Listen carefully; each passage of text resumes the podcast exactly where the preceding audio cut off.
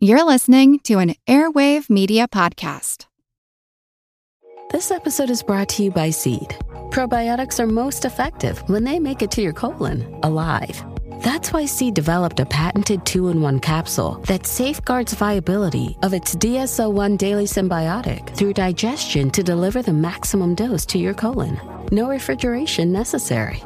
Visit seed.com slash Spotify and use code Spotify25 to get 25% off your first month. Want to learn how you can make smarter decisions with your money? Well, I've got the podcast for you. I'm Sean Pyles, and I host NerdWallet's Smart Money Podcast. Our show features our team of nerds, personal finance experts in credit cards, banking, investing, and more – and they'll help you make the most of your money while cutting through the clutter and misinformation in today's world of personal finance. You'll get clarity on strategies to help you build your wealth, invest wisely, shop for financial products, and plan for major life events. Listen to NerdWallet's Smart Money Podcast wherever you get your podcasts. Hey, this is Sarah Putt. What's good, everyone? This is Nii Darko. This is Vincent Pugliese, and you're listening to the Earn and Invest podcast.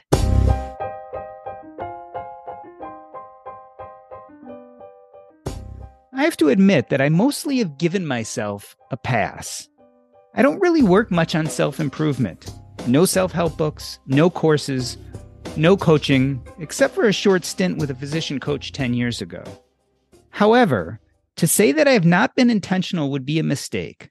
I have strove for and achieved many things. I ran a very successful medical practice, tried my hand at real estate, wrote, podcasted, and have been on several large stages. Yet, I don't spend much time plotting out my goals, brainstorming for my future, or God forbid, vision boarding. It's that time of year again, and everyone is either talking about or bemoaning New Year's resolutions. While I'm not a big fan, this year I'm thinking more about how we become intentional about our future. Today we ask the experts if not New Year's resolutions, then what? How do we set the tone, the tone for our future?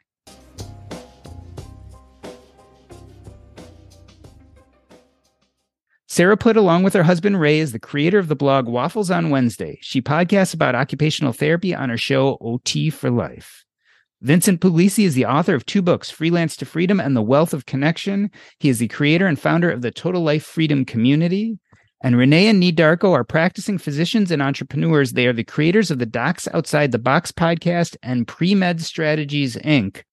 Sarah, Vincent, Renee, and Nia, welcome back to Earn and Invest. Vincent, let's start with you.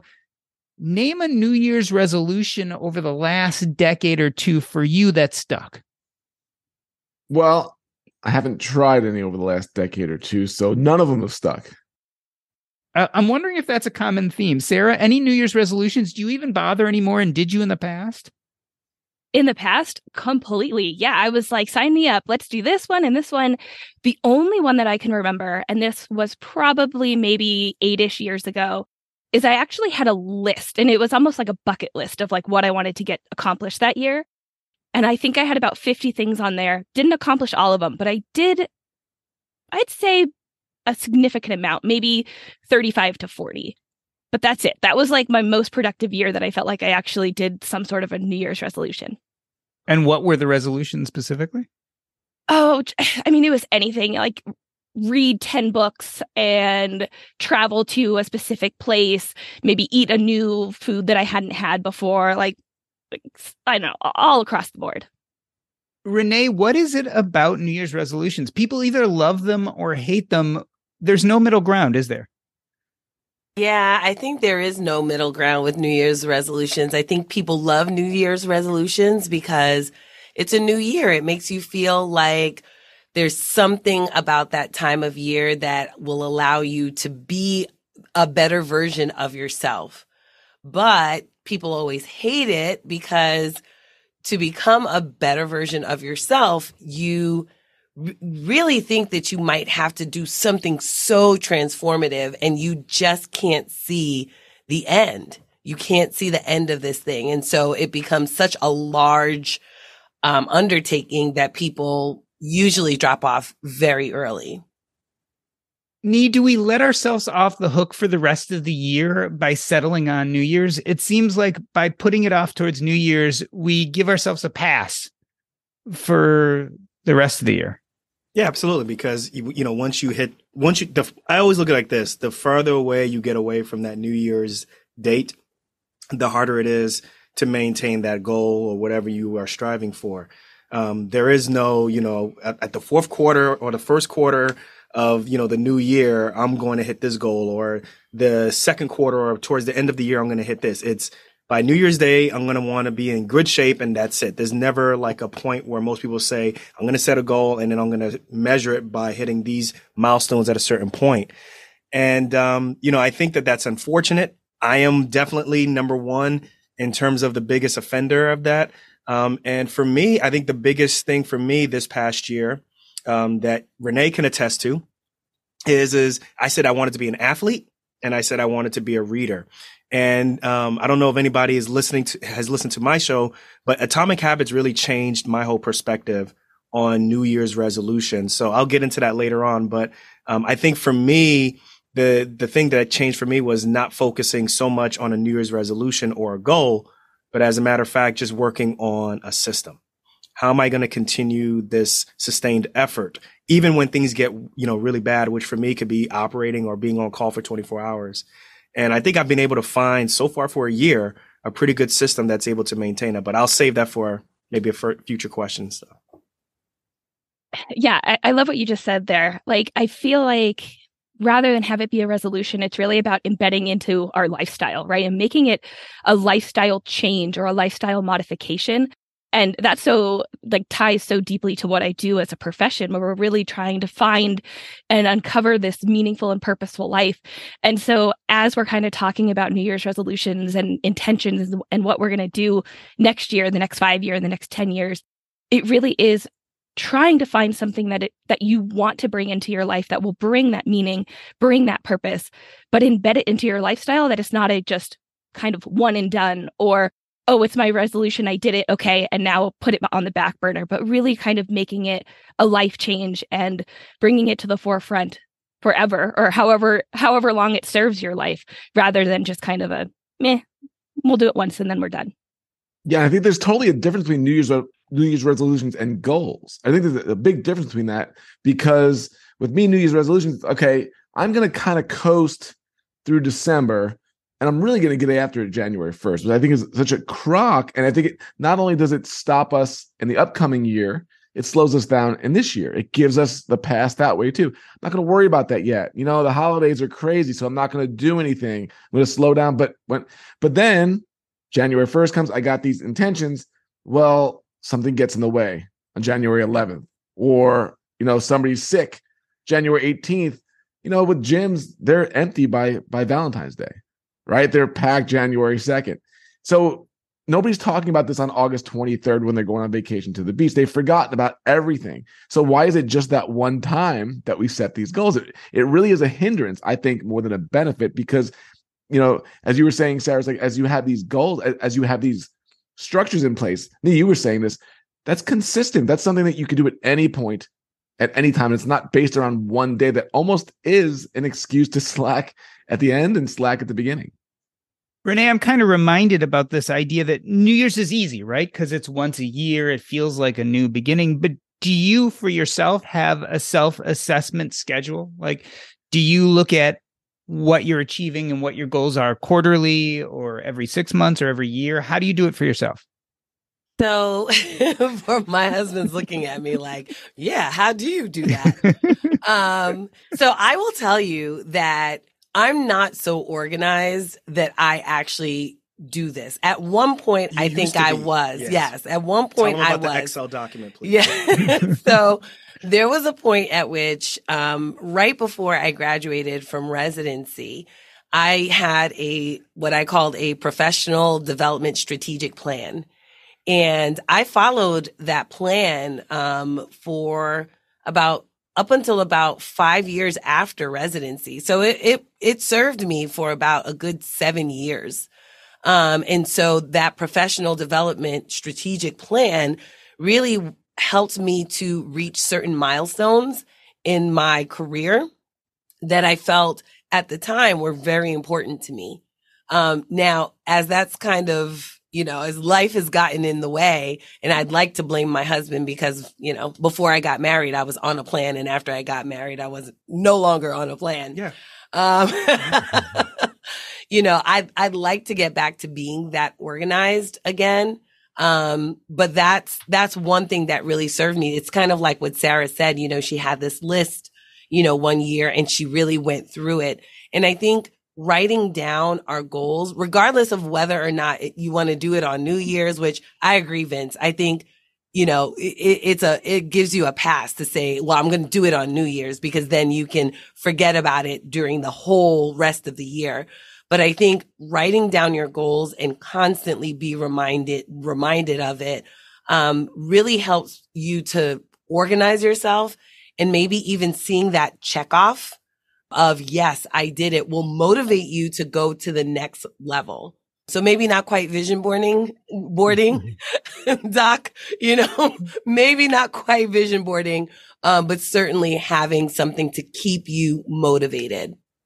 You know, I, to be honest with you, I, I you know, as I'm very like, I, I'm, I'm not as well spoken as Renee. And I always have to oftentimes go to the point and just say, like, this is what works for me. You know, it's hard for me to be thoughtful or think about where I want to be at the end of the year if I have so many cluttered thoughts in my mind, if I don't have any type of direction, so to speak. Um, so for me, what I'm learning is that oftentimes I need to subtract in order to move forward. There's a lot of clutter in my mind. There's a lot of things that I may have said yes to. Um, there's even just like subscriptions that just may pop up with TV and all these different things. You, there's times when you just have to go back and look at things and say, I don't need this. I don't need that. And I think for a lot of people, they need to do that also and just say, Hey, do I really need to be going to this on, you know, this event on the weekends that really doesn't benefit me? Or do I need to be spending time with this? So for me, you know, what I do now is I've been subtracting things out of my life um, that I kind of find either trivial or just aren't really offering much uh, meaning to me. And that allows me the time to kind of say, you know what?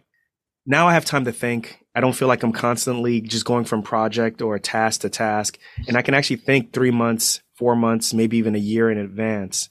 The biggest thing for me is I just want to be in better shape or I want to think about podcast episodes that are going to be better off from my consumer. Um, but if I'm constantly just thinking about, well, I got to get an episode out next week, or it's the beginning of the year, let me just exercise and we don't know what's going to happen after that and not set up a plan. For me, it all just falls by the wayside and I'm back to square one. So that's what's been working for me. To, to your point, it, I, we talked to somebody last night and they're so stressed. Like it's just running nonstop. Their kid got into a soccer um, club that they have to drive them to. They're in high school, so now that's taken up you know five nights a week. And I'm reminded this really changed my life years ago. I heard John Maxwell say, "Never underestimate the unimportance of just about everything." Yeah, and I I live by that a lot of times, so I don't feel guilty saying no. Like I just did a, a blog post the other day about laziness is my superpower. I have no problem saying that I'm lazy because the fact that I'm lazy allows me to think and take time and not overschedule and not put everything in there because it needs to be done. But when I could sit there for three hours and do absolutely nothing, I'm not even lying about this. I'll sit there just stare. My wife will think I'm a psychopath. I'm just thinking. But that one idea comes up. And then that's the one idea that everybody goes, that's awesome. It's because I sat there thinking, I'm not running around like So I say no constantly to a lot of different things. And I don't feel guilty about it because almost everything is unimportant. But when you know what is important, what are the non negotiables in your life? I've got non negotiables in my family, in my health, and in my business. It's simple. Those things get done because it's not cluttered with all that other stuff.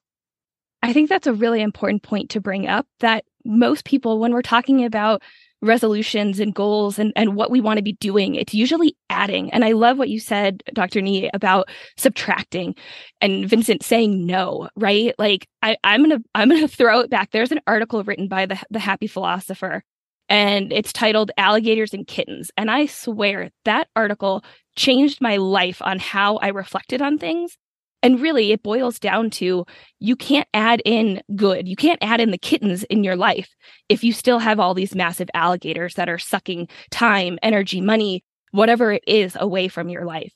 And as we're kind of moving forward and setting these new goals, if we have these big looming alligators over our head, those goals are just going to get swallowed up. You know, those kittens are going to get swallowed up by the alligators. And so I think it's a it's a reframe of letting go of what we don't need to do to be able to then focus to bring in new or to, to focus on things that maybe have kind of fallen by the wayside. Renee, I'm interested in this idea, and I bet your husband is going to chime in after you do. We're talking about subtraction. We're talking about the unimportance of almost everything. Are goals and resolutions unimportant? I mean, I feel like sometimes we don't have a lot of control over outcomes, but we do have control over our systems and our habits. Should we be less goal oriented? I don't know that we necessarily need to be less goal oriented. I think goals are part of, I think goals are a way for our minds to imagine where we could be. Right. I think that that's what it is.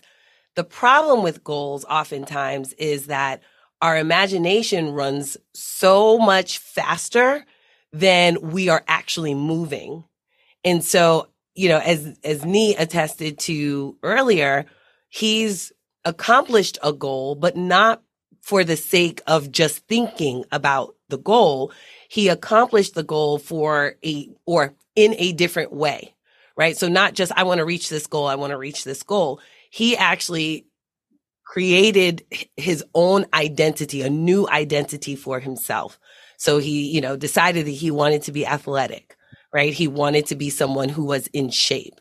Well, if you are an athlete or if you are someone who believes in fitness, then what you do is you exercise. That, that's what you do.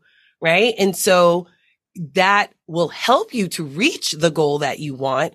But essentially it helps to set up this, this new identity, this new system for yourself, right? I am a mom, for example, right? And my, my ultimate goal is to raise you know, productive children in the world. But, you know, that goal is, I have no choice but to wait on that goal because my children actually have to grow up. So in the meantime, right, I have to do all the things that a good mom would do. I have to feed them, clothe them, read to them, do homework with them, take them out, explore the world, give them all types of experiences. I literally have no choice but to take on this identity as a mother so that I can reach that goal. And at the point at which my boys are older and working, hopefully, and productive in society, is that's at the point at which I can say, huh, I reached the goal. The problem is we don't, we don't see most goals in that way because most goals don't necessarily in our minds they shouldn't anyway take that long, but they do. Some of them do. Nii, walk us down this road a little further. I feel like this pulls into what you started to talk about with Atomic Habits and reading that book. This idea of doing the thing as opposed to reaching the goal. Yes. Exactly. So just like Renee said, she wants to be a mother who raises children who are productive or what'd you say? Who are, yeah, productive. Right. Good to society. Yeah. But part of that is Renee putting in the work and being productive in front of her kids so that she's laying the model for them. Right. So just like, you know, Vince said, like it's, if you set up a New Year's resolution that starts January 1st and you kind of slack off before you get to that point, you literally are not putting in the work that it takes to start that behavior, right? So for me, you know, the biggest thing was, well, I needed to start waking up at five in the morning, maybe 5.30 in the morning to just start doing something in the morning, whether it's thinking to myself or journaling to myself or even just exercising you know, and I used to give myself such a hard time. Oh, I missed waking up at five o'clock or I missed waking up at 530. I might as well not work out at all. I'm going to trash everything. I suck and all those different things until I realized that it's really important just to improve 1% every day. How can I improve at least by 1% every day? Mm-hmm. So for me, you know, the hardest thing was waking up in the morning. So not even working out. It was just, well, can I wake up at like 530 in the morning and just literally wake up and just, you know, go to the bathroom, sit down and think for a little bit and then maybe just go back to bed. And I tried that for several weeks and it worked. And then I said, well, can I get up and do 5:30 in the morning and maybe go downstairs and put some shoes on and, you know, watch TV and come back upstairs? And I did that for another several weeks. And after literally like two months of doing this, I was able to just say, okay, my body is at a new homeostasis. I can wake up at 5:30. And then how can I start exercising from that standpoint? So for me, I had to change my mindset of, yeah, I want to be an athlete. And that means that I have to be athletic from day one. No, actually, I need to start to work towards becoming athletic. And that includes being up early so that I have time to myself to exercise. That includes getting myself just into the normal habits of doing what someone who wants to work out does, putting shoes on and so forth. So all of this stuff really, I think kind of fed my confidence knowing that if I'm willing to just get better every day, no matter what percentage it may be, and for me, it was just 1%, sometimes even less than that. Um, it was a positive. It was a win for me. And that positivity, that daily wins for me kept me going so that when we get to August 23rd and I look at all the stuff that we've done from January up until now, I'm like, wow, I put in all the work. Look at all the X's, do all the exercises and the workouts that I've did. Maybe look at the, the pounds that I lost. Look at the books that I was able to read or just listen to by audiobooks, you know, version. Um, so that was what kept me going.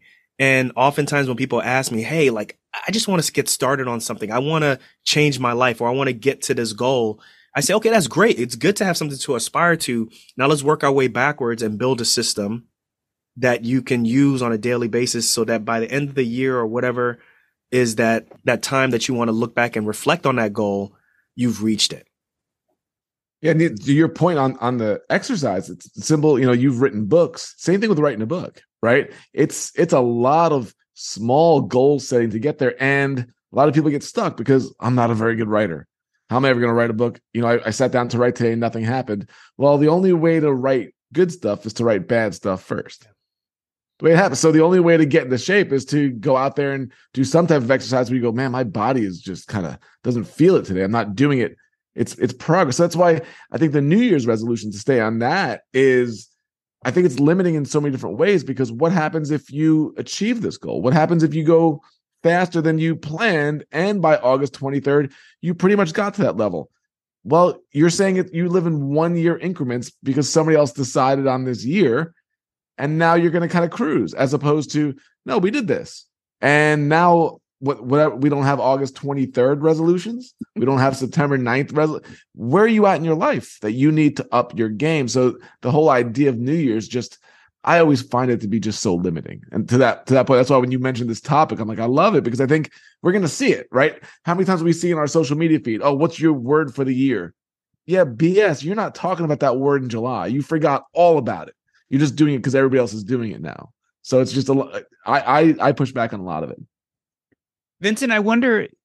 So resolutions are limiting, but I also wonder sometimes if goals are limiting too. I mean, goals can be incredibly joyful when you mm-hmm. reach them, but often people, for whatever reasons, can't reach them, and then they actually cause people shame and guilt. I wonder the difference kind of between intentions and action. Like I've spent a lot of time thinking about how do I set my intentions as opposed to how do I actually reach certain goals.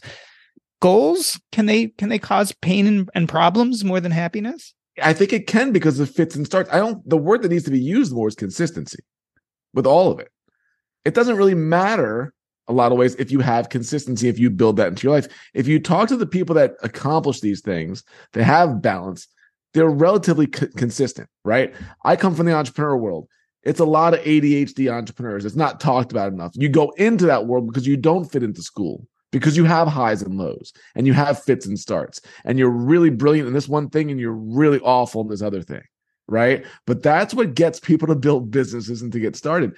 What they need more than anything is that drive that they have because they naturally have it a lot of times, but they need consistency to say, hey, I'm really excited about writing this book in July and I've completely forgotten about it by August because I have a new idea that I want to do. No, but if you're consistent and you and you give the important things the time, those intentions come about because you become more confident in what you're doing. I think the idea of consistency is so much more important than goals, but I think goals are very important. I have them. And I have goals that I want to reach by next year, but it's not because of some arbitrary date. But I know for me, when I fail, it's because of lack of consistency on what really matters.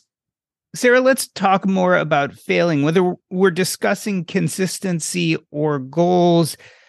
It begs a question to me, which I think is good for you, because you, I, and Renee are in our little small mastermind group where we discuss podcasting, but mostly just discuss life. Should we be doing these kind of things on our own, or should we have more of a group mentality and accountability with other people? I'm going to say both. I think both have a place and both are important. I think we as people have to sit with our own thoughts and our goals and our reflections, and we have to kind of unearth some of this maybe uncomfortable things or or maybe things that we don't really want to have to think about. Maybe it is so deep as something as trauma, or maybe it's just just some clutter in our life that that we need to kind of sit with. But I don't think that that, that can be done just kind of on an island. I also think that we need this community around us. We need people to support us when we're down, to give us just a shoulder to lean on, to, to give us an ear to talk to, and also to point out things that we might not be able to see in ourselves or be able to again kind of uncover if we're really kind of deep in the weeds of all of this. So it, it's a combination of both. And I feel like I've been going through a lot of, bo- actually, both of what I've been saying. I've been sitting with myself trying to kind of figure out what what I'm doing and where I'm going and and what what's going to happen next. I'm I'm really in this big transition in my life. I have two little kids under 2 and I have been navigating this whole balance of being an entrepreneur, running a private practice, being a podcast host, being a mom, being a wife, all all of these roles that we have to do and figuring out how to actually make that work. And it wasn't until I actually sat down with one of my friends yesterday that she was like, you need to you need to unclutter some of this other stuff in your life. Like you you need to deal with this before you can even focus on where you're going to get to professionally uh, or or personally, anything like that. And if I didn't sit down with my friend and and have that talk, I'd still be spinning my wheel kind of stuck in the mud trying to figure out where I'm going to move forward. And it's the same thing with with the masterminds doc. Like how many times have the three of us we've sat together and we're like somebody's talking and then somebody else says something and it's like life changing in that moment of like I couldn't see that but you can. And so really it's it, it, it's so important to really kind of have both working at working at the same time, right? And and really learning to navigate things by yourself, but also having that community to really fall back on and, and lift you up. Nii talk about the importance of outside input. How important is it to you when you're looking at your structures, your goals, to get other people's opinion, to sound it out with other people? I think the scariest thing sometimes is just being in your own silo, right? Like, how do you know if what you're doing is working? How do you know if what you're doing at certain times is maybe par for the course for you, but is, you know, woefully behind what, you know, everybody else is doing. So I think it's important to be able to check in or to be able to, um, you know, uh, uh, you know, commiserate with a mastermind or, you know, a virtual mentoring through like a podcast or a blog or someone that you aspire to, to find out, okay, well, where should maybe my thermostat be at or where should my new homeostasis be at in, in accordance to what somebody else is doing and then come back and reflect. So I do think external input is, is important, but I also think that it's just as important to have that reflection um, but if you reflect on yourself for too long, oftentimes, you know, you're not going to keep yourself accountable like somebody else would or like an entire group would, or if you check in and see what other people are doing. But then there's that hard line between comparing yourself to what other people are doing or literally using their measurements or their sticks for winning as your sticks for winning. That it's a tough, it's a tough balance. But I tell you right now, I'm not going to lie. Like it's extremely hard nowadays, right? Where, you know, you have literally this remote control of your life, which can communicate with people and talk to people, but you can also do social media and you can see people put fake versions of their lives or fake uh, entrepreneurship goals or what have you in here. And you think that that's what you need to accomplish. And that can clutter your life also. So it's really difficult. It's really hard.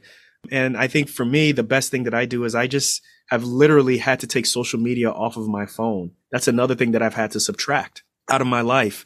um, on a daily basis and give literally maybe once a week. I'm going to check in and plug in and see what everybody else is doing and, you know, what kind of graphics they're doing on their Instagram reels or, um, you know, maybe even for the most part, you know, what people are doing on podcast episodes and kind of compare myself and see how I'm keeping up. Um, but that daily deluge of, you know, social media really can cause a significant amount of clutter.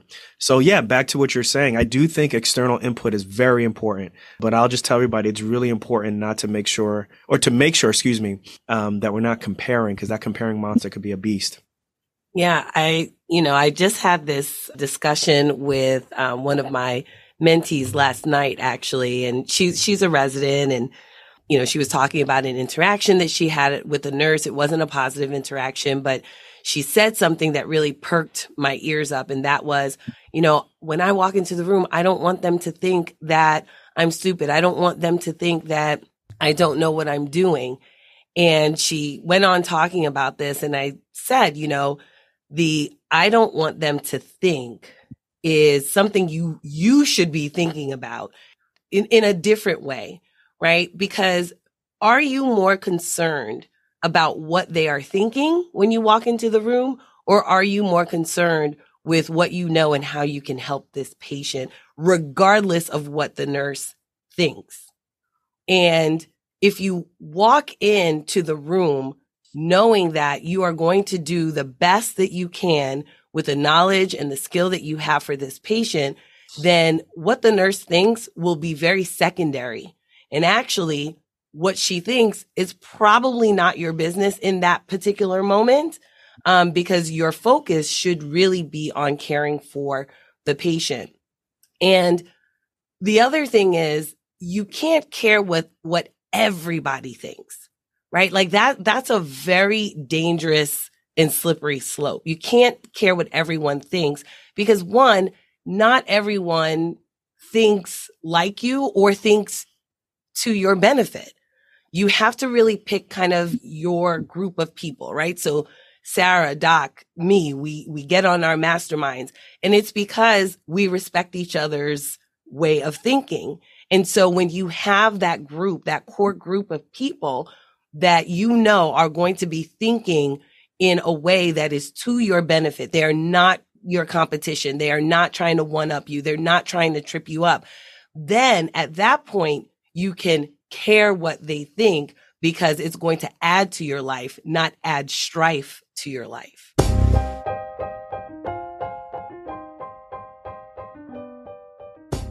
We are talking to Renee and Darko, Sarah Putt, and Vincent Pugliese, and we are discussing whether New Year's resolutions are bunk, and more importantly, how do we self assess? We're going to take a short break. I'm Doc G, and this is the Earn and Invest podcast.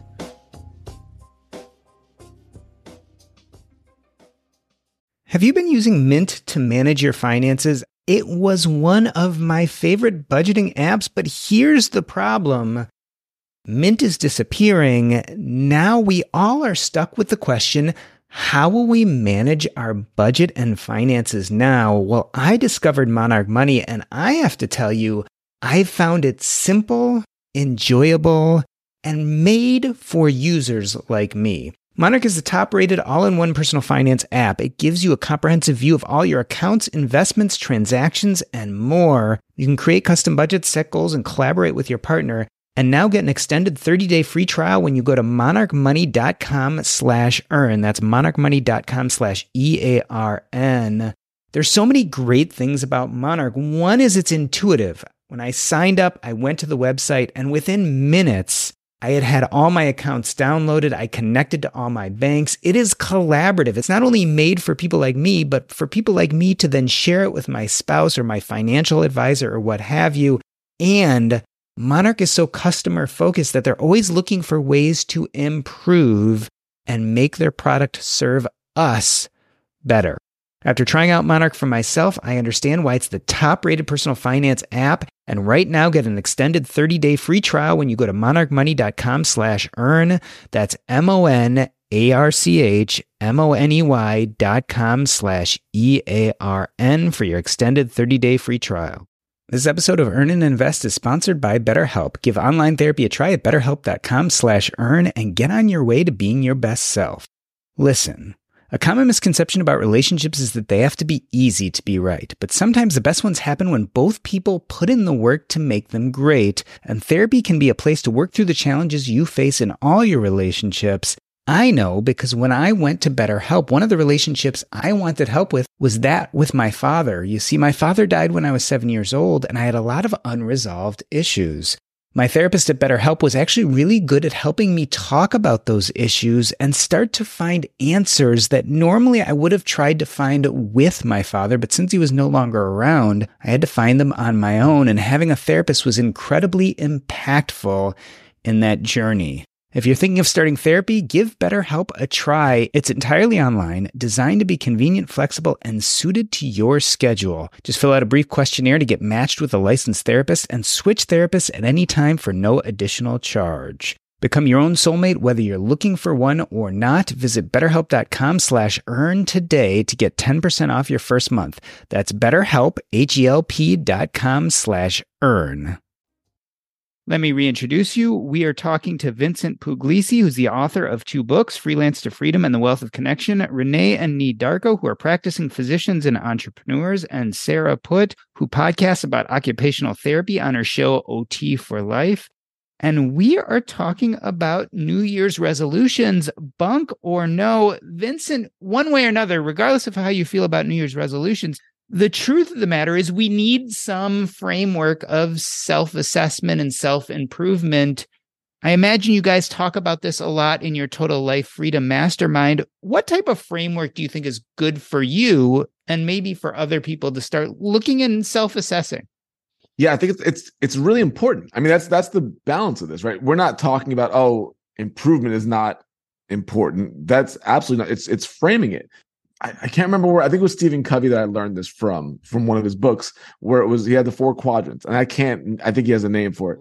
But essentially I read that in 2005 when our first son was born when I was starting our first business and it it hit home like you couldn't imagine because I realized I was living in the quadrants and working the quadrants that I shouldn't be in. And I think that's where a lot of people spend their time. It's why we're so stressed out we're unaccomplished. And when he described quadrant 2 which was important but not urgent. And I realized so much of my life was not being done in important but not urgent. It, and I, I, was being I was doing the urgent stuff. It wasn't necessarily important, but it was somebody calling me up. I need this. I need that. It wasn't important in my life or even in theirs sometimes, but it was always urgent. It was always because there was a lack of planning. So we shifted from that moment on. I would say now the majority of our life is spent doing work that is important but not urgent. Meaning, if I'm writing my blog out for the future, if I'm recording my podcast out for the future, if I'm connecting with people in a way that doesn't need anything today, but a year from now might be an amazing collaboration. There's no desperation in that. So we talk about that a lot within our group in terms of what's important but not urgent, because urgent leads to drama. Urgent leads to dropping the balls. Urgent leads to just the stress. If you can get ahead of that and hey how are we working for that's why i love the whole you know even a year from now not necessarily december 31st but a year from now what's your life going to look like? Now you can work on the important things that aren't urgent based on putting out fires but in, per- in terms of what do you want your life to look like? There's a big difference between that and setting an arbitrary goal because of a date but it's it's vitally important to do Sarah, ideally, how often would we be doing this assessment? I mean, obviously, we're not that great at sticking to a schedule, but how often do you think we should be looking at these quote unquote goals or habits and reassessing them? Honestly, I think that's going to be a personal, like a person by person choice. Some people are going to need it very structured that they're going to have to do it in Q1 and Q2 and Q3, you know, all throughout the year. Some people might need it every month. Some people might need it every single day.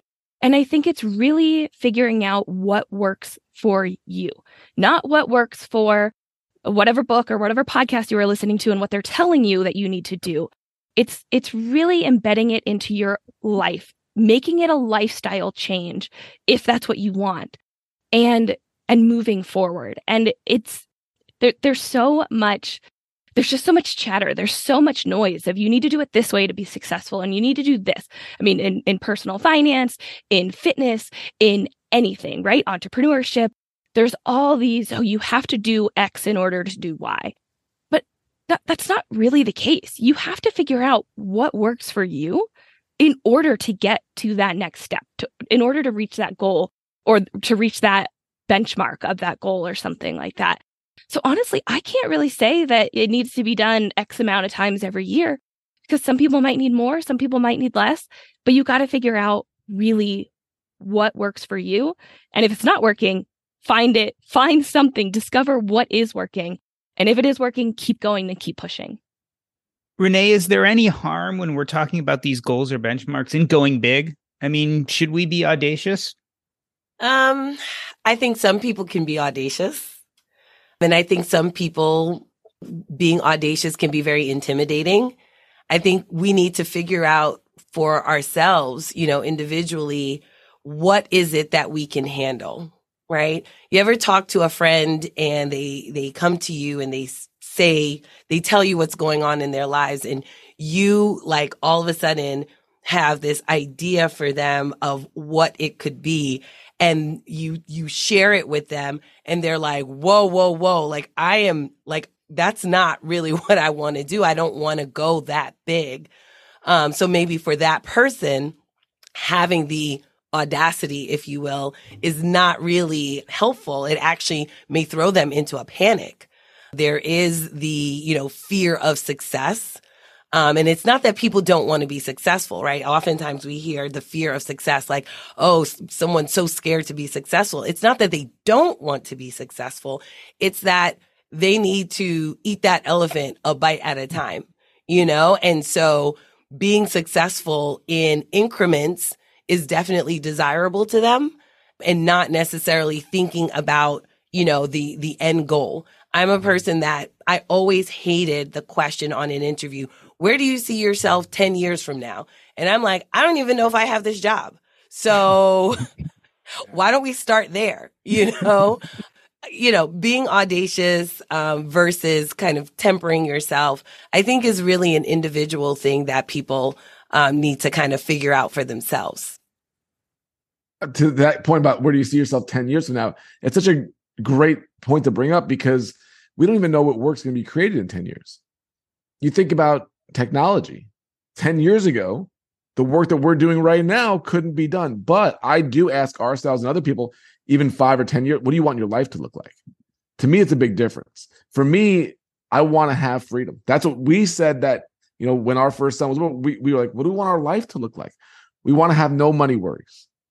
That's one thing we wanted. No money worries. We wanted to control our time.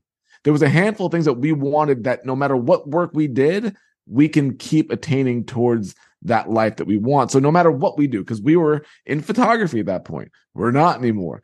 But those goals of where we want to be in terms of our life matter. But in terms of what do you want to be doing, how do you how do you even explain that? Because your interests change. But I you pretty much know who you are as a person, what kind of life you're gonna want. Like, do you want do you love living by the beach? Do you want to be in the mountains? That that type of thing. When you can understand those things, you could strive and work towards those goals yeah, to piggyback on that, I think once you have an idea of what you want your life to look like, all the other decisions in life somewhat fall into place and mm-hmm. you can you can test it, right? And be like, okay, somebody asked me to do this. If doing this, will this get me closer to what I want my life to look like? Yes, do it. No, don't do it, right? Or go back to that that urgency or importance, right? Maybe it's not urgent, maybe I'll do it in 3 months from now or something like that but having kind of that guiding light of this is this is what I want my life to look like and then using that as kind of a filter across everything else in theory i know it's it's not a perfect system but in theory it makes those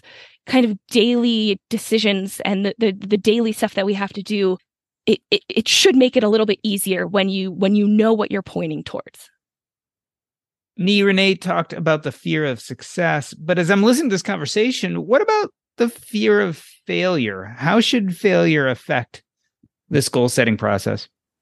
I think we are just trained to be very fearful of failure, right? Whether, you know, we start at an early age, you know, in school, um, or you know as you work your way up corporate ladder what, what whatever you want to do it's like when there's this type of structure that's there that's already set out for you that you know you really don't have any control of failure is considered a bad thing. But i'm sure as vincent can can say as as an entrepreneur and as me and renee are starting you know in the middle of our i guess middle lives of being an entrepreneur right now like failure is actually the thing that continues to help us grow um, so I've had to change my perspective on that, particularly as a surgeon. Um, and I think Renee also as an OB, like failure means like something really bad has occurred and we're just not allowed to really take chances, um, that increase the possibility that someone's life is going to be changed in a really negative manner. But when you are, you know, changing occupations and taking the white coat off for us or the stethoscope off and going into business or going into podcasting or going into content creation, you're going to have to be able to take those calculated risks, knowing that there is a high probability that this ain't going to work. Right. Um, but also at the same time, you know, if you swing for the fences, the, re- the reward could be big. So that's been really difficult, at least for me um, to transition from being uber safe for what I do. And I think everybody would want a surgeon to be very safe. Mm-hmm. Um, but then also at the same time, be able to take that off and switch and do something else where I can ultimately swing for the fences. For me, actually, you know, I, I, it's very, me and Renee have actually had an episode about the fear of success versus the fear of failure because there was a point in my life where I was thinking, well, what do I suffer from the most? Is it a fear of failure or is it a fear of success? And I definitely can say that I'm the definitely, I'm the person who likes to take bite sized audacious goals to kind of prove to myself that I can get to the point where, you know, I can take big, hairy, audacious goals, um, or big, hairy, audacious, um, whatever it may be. I need to take bite size portions of that. Whereas with failure, you know, I'm just like, ah, let's just, if we fail, whatever, we move on, you know, and that's not that big of a deal. Cause for me, I've, I failed so much in my attempt to become a physician and I failed so much in these seven years of becoming a podcaster and what have you. That's not that big of a deal for me, at least. Um, so that's my perspective on it is how do you break away from how basically society has raised us? Um, and maybe even depending on what occupation that you're in, how do you break away from that and realize that, you know, maybe you have to be in a circle of folks who embrace, um, a fear of failure in order to grow. I am just lucky that I get to wake up with her. she gets to test me all the time and push me and say, Hey, Nii, you're not thinking big enough. And I can say, well, really? Okay. You know, well, let me just say this as the only I think I think is the only non-doctor on this panel. Mm-hmm. I think we probably have different perspectives on failure because I'm not really having people's lives in my hands with the work that I do the same way that you guys do. But for me, like what I'm known for often are stories and kind of stories in my life that have led to other things. And generally they're stories of failure. And so I say all the time, bad choices make great stories because I wouldn't be on stage with if everything went great it, it wouldn't be wonderful. It wouldn't it wouldn't make people laugh. It wouldn't make it relatable if everything went great. And you know, I learned early on in my career when I when I first started as a photographer, I had failed at everything in my life, including mm-hmm. school. And when I decided I'm going to be a sports photographer, which would be my dream job, right? As a 22 year old loser, like, man, that would be awesome. Like I could be on the field with these players. And and I said to myself, you know, the only wisdom I probably had in my body at that point, like, I'm probably going to fail at this but at least now I'm going to fail at something cool. So I literally had the script ripped out, written out in my head. Like when I failed, like, yeah, you know, I tried to be a sports photographer one day. I literally said that to myself because I knew I wasn't going to make it. And then I did make it. And then for 20 years, I got to do that and travel all over the place doing all that type of stuff. It's only because I was able to fail at something cool as opposed to just failure as a bad thing. It's like if you're going to fail, at least go after what you really want. And prob- chances are, if you really want it, chances are you won't fail. Yeah, I'm I'm going to do an imperfect quote of one of my favorite bands, AJR. Uh, but a hundred bad days made a hundred good stories. A hundred good stories made me interesting at parties. So, ba- ba- same idea. Love so, it.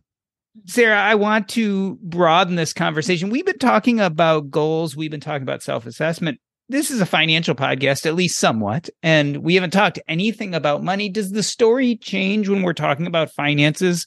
Or is the process for self assessment basically the same? That, that that's a great question, and it's funny. I'm I'm going to be like real honest here. when when you first asked for me to be on this podcast, I had this like oh crap moment of wait, it's almost New Year's. Like I don't have a resolution. I I'm not even there. Like I don't even know. Actually, I do know what we're having for dinner. Usually on, on typical days, I don't even know what we're having for dinner that day. Like I'm I am so just in in the weeds of like making it through. So when you first were like, "Oh yeah, we're going to be talking about this," I'm like, "Whoa, I actually haven't even I haven't even got there." But that had nothing to do with your question. But I feel like I'm I'm going to say no. I feel like when when you're talking about goals, you can really import intention goals, whatever this word choice that we're using here. The the end, the the the overall topic could be anything. And how you get there, that that's the important part right there. So whether it be money, right? Whether it be fitness, I know we were talking about that earlier whether it be maybe some something personal that you want to aspire to or you want you want to start working towards i don't really think it changes. You just you got to figure out what's important. And uh, i guess the only thing that might play a role is you know if you are working paycheck to paycheck and you are kind of struggling uh, with that with some of the financial stuff that can make getting to these goals getting to these aspirations a little bit harder because you're focused on the finances so I think that, you know, money, it all depends. Um, it depends on if you actually know how money works, right? When you're living paycheck to paycheck and you don't know how money works and your goal is to make more money, then what you end up doing is living paycheck to paycheck yeah. with more money. Um, and so in the, in the realm of money, I think you can't have a goal about money without having some sort of education about money because that's the only way that you're really going to up the game for yourself. Well, Renee and Nii, Sarah, Vincent, I wanted to thank you for being on the show today. What I really take from this conversation is it's not necessarily where you're going, but how you get there. And the problem with New Year's resolutions is you're getting there year round, not just one day of the year. And therefore, setting New Year's resolutions well, it sounds great, doesn't last because we have to figure out, we have to put a framework in place so that we can be improving, working on ourselves. We can be doing the thing every day as opposed to waiting to some pie in the sky moment when we quote unquote get there I wanted to end this episode the way I end every episode by just quickly having you tell us what's up next in your life and how people can get in touch with you if they're interested in learning more. Vincent, let's start with you. What's coming up next and how can people reach out to you? Yeah, we're just building out um, the programs that we've created for Total Life Freedom, which is just a lot of fun in terms of different tiers and levels, different um, areas of the people that we we help. Um, if you want to get in touch with us, the website's totallifefreedom.com. If you wouldn't mind sharing, um, I give away the audio version of our book, The Wealth of Connection, just as a gift. So I can share that with you if you want to give to your audience. And Sarah, put what is up next in your life and how can people reach out to you if they want to learn more? Yeah, so you can find me at otforlyfe.com. That's OT, the number four, L Y F E.com. And what's up next? I mean, honestly, I, I kind of I kind of mentioned this. Like I'm I am just I'm getting through life right now and and figuring out having these two kids and and and really how to I don't even I don't even have the words for for where I am right now. Um, but I, I do hope in the next year to get a little bit more consistent in my podcast because that's been on a little bit of a hiatus since giving birth to my second child. And yeah, just continuing. I think Dr. Nii, you said it. Like I just I, I want to continue to try to be better. Even if I can't be 1% better every day, I, I just want to continue to try to improve, try to feel like I'm a little bit more above ground every, every single day. And that, that's where I'm at. And Renee and Nii two large platforms, not only Docs Outside the Box, but also Premed Strategies Inc. Tell us what is up next in your lives and how people can reach out to you. Yeah, people can find out about our podcast, Docs Outside the Box, anywhere where they're listening to this podcast or listening to music. Um, and you can reach out to us on Instagram at Docs Outside the Box. Um, the biggest things that are coming up for the podcast is we're rebranding to incorporate more me and Renee. Um, and we're really rebranding to incorporate how Nii and Renee really think about life with money, medicine, as well as mindset. So um, that includes being way more intentional with the content, being more consistent with the content, as well as, you know, doing more of a shock and awe uh, approach with how we're putting content out on social media. So we're really excited about this new content strategy. I think it's seven years in the making. I think it's time we swing for the fences. Um, so hopefully people who are listening to this kind of find our podcast, Docs Outside the Box. Yeah. And as far as pre-med strategies is concerned, it's trying to level up uh, with the app that I created, the MedEQ app. Um, and you can, you know, if you're pre-med and you're trying to get into medical school, then you can go to M-E-D-E-Q P-R-E-M-E-D dot com. Um, that will get you straight to the app. But otherwise on social media, you can follow me at Dr. Renee Darko, D-R-R-E-N-E-E-D-A-R-K-O. Um, what's up next for that is, you know, just trying to get to the next level, trying to get more schools on the app um, to be able to get students connected um, and into medical school. You've been listening to the Earn and Invest podcast. On behalf of myself, Doc G, I'd like to thank Sarah Put, Renee and Nii Darko, and Vincent Pugliese. That's a wrap. Earn and Invest is now part of the Airwave Media Podcast Network. Visit airwavemedia.com to listen and subscribe to this show as well as other fine podcasts.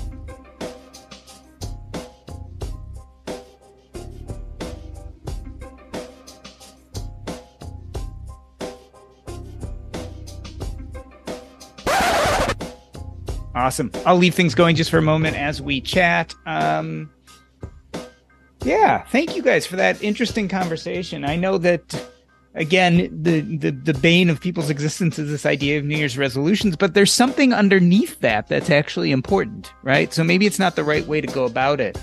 Um, but this idea of how we improve and how we measure ourselves and how we become what we want to be, I think is just so important. Yeah. You hit it on the nail. Yeah, this was a great conversation. Um, you know, I think every year, I think people know that New Year's resolutions typically don't work, but we don't care, right? We do it anyway. And so the question becomes, you know, well, how detrimental actually is it, mm. right? Is it really helpful? Or is it a way for us to, fa- you know, just fail at something and not just fail for the sake of getting better, but literally fail for the sake of not doing anything towards what we said we wanted to do. I think I think if you throw on top of that the fact of social media and the fact of TV mm-hmm. and you know things are constantly hitting you, you know, 24/7 with that algorithm. So Yeah. yeah. like you when you see other people who are putting New Year's resolutions or you see other people who are hitting their goals, quote unquote, mm-hmm. constantly throughout the day, then there is a sense of comparison. You're like, well, if they can do it, why can't I do it? And because mm-hmm. I'm not doing it, then it starts this internal negative reflection or cycle that I think a lot of people go through. And, you know, it's, it's very difficult to break out of that. And, um, I think that's what makes the New Year's resolutions part really detrimental because you're constantly competing against someone who may be putting up fake results and this algorithm is just exponentially Mhm. feeding it to you and you're just like I suck, I suck, I suck. I need to get better. I need to get better. So I think it's difficult. Yeah. Well or it's Go ahead. Or it's just somebody that's in a completely different life stage Yeah. than you are right? Like Mhm. i follow i follow this one pt and she's absolutely amazing but she's single she has no kids and she can she can crank all day long and she can work all day long. And when i didn't have kids i was married but i didn't have kids i was still able to do what she was doing. And now i'm like i, I, I might get an hour maybe. I might get an hour to myself every day how can I build the empire that she's building in that hour? I can't. And so I think a, I think a lot of people get lost in com- that that comparison, right? Of like not understanding where everybody else is and what they're dealing with and and what you are dealing with and how you can actually Mhm. do with what you have. And that's something that I've really been just kind of grappling with this whole time of figuring out what can I do? What what do I want to do and what can I do and what is actually possible?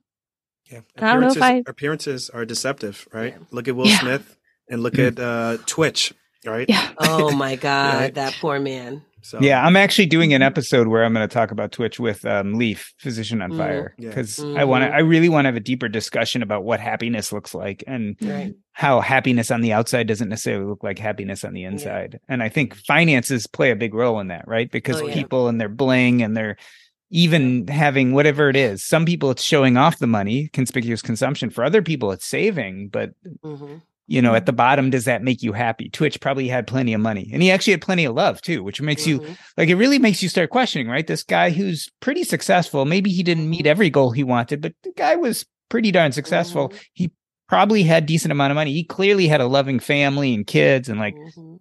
like it starts really making you question like, okay, what is it? Like what are we missing?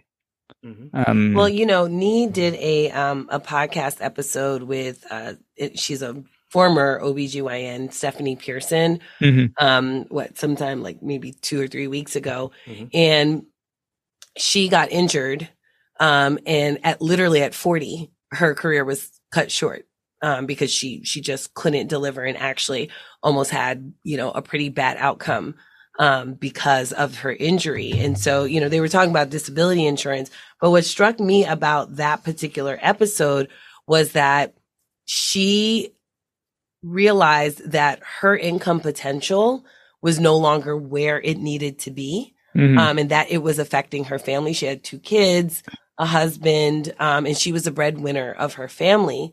And so she got into a really dark place, but it wasn't just, you know, being in a dark place. It was a calculation that she made that really shocked me. And that was, well, if I kill myself, Mhm. then the insurance money will be something that my family can Yeah. live off because right now I'm more of a burden than I am a help. And so that calculated, you know, not even the I'm so sad, I, you know, I can't live like this anymore, but that calculation, like that financial calculation that she made, it literally brought me to tears. I was so sad for her. Like, wow, like, wow, you know? yeah. Um, so, you know, it's, you just never know why someone does this. Um, and, you know, we often assume it's, it's, it's just because they were just so sad. But maybe, maybe there is some component to some people where they just make this calculation and the subtraction is them. Yeah. And that's what they do. So, yeah. Yeah, we convince ourselves of these goals. Maybe for her, the goal that she convinced herself of was that the financial stability for her family took precedence over her which- life. which no one else in her life would have made that decision. Which is Exactly. just, and that's what's so hard about being in that place, and that's what's so hard about depression, right? Is you Yeah. your brain starts functioning in a vacuum that's very different. Um, Yeah. Very Mm. irrational. yeah. Yeah. Hey there, I'm Dylan Lewis, one of the hosts of Motley Fool Money. Each weekday on Motley Fool Money, we talk through the business news you need to know and the stories moving stocks on Wall Street. On weekends, we dive into the industries shaping tomorrow and host the experts, authors, and executives that understand them. Tune in for insights, a long term perspective on investing, and of course, stock ideas. Plenty of them. To quote a listener, it pays to listen. Check us out and subscribe wherever you listen to podcasts. Tech moves fast. So keep pace with the Daily Crunch podcast from TechCrunch. With new episodes every day, this podcast will give you a quick overview on everything you need and should know about startups, new tech, regulations, and more. Listen to TechCrunch Daily Crunch now, wherever you get your podcasts. That's TechCrunch Daily Crunch, wherever you get your podcasts.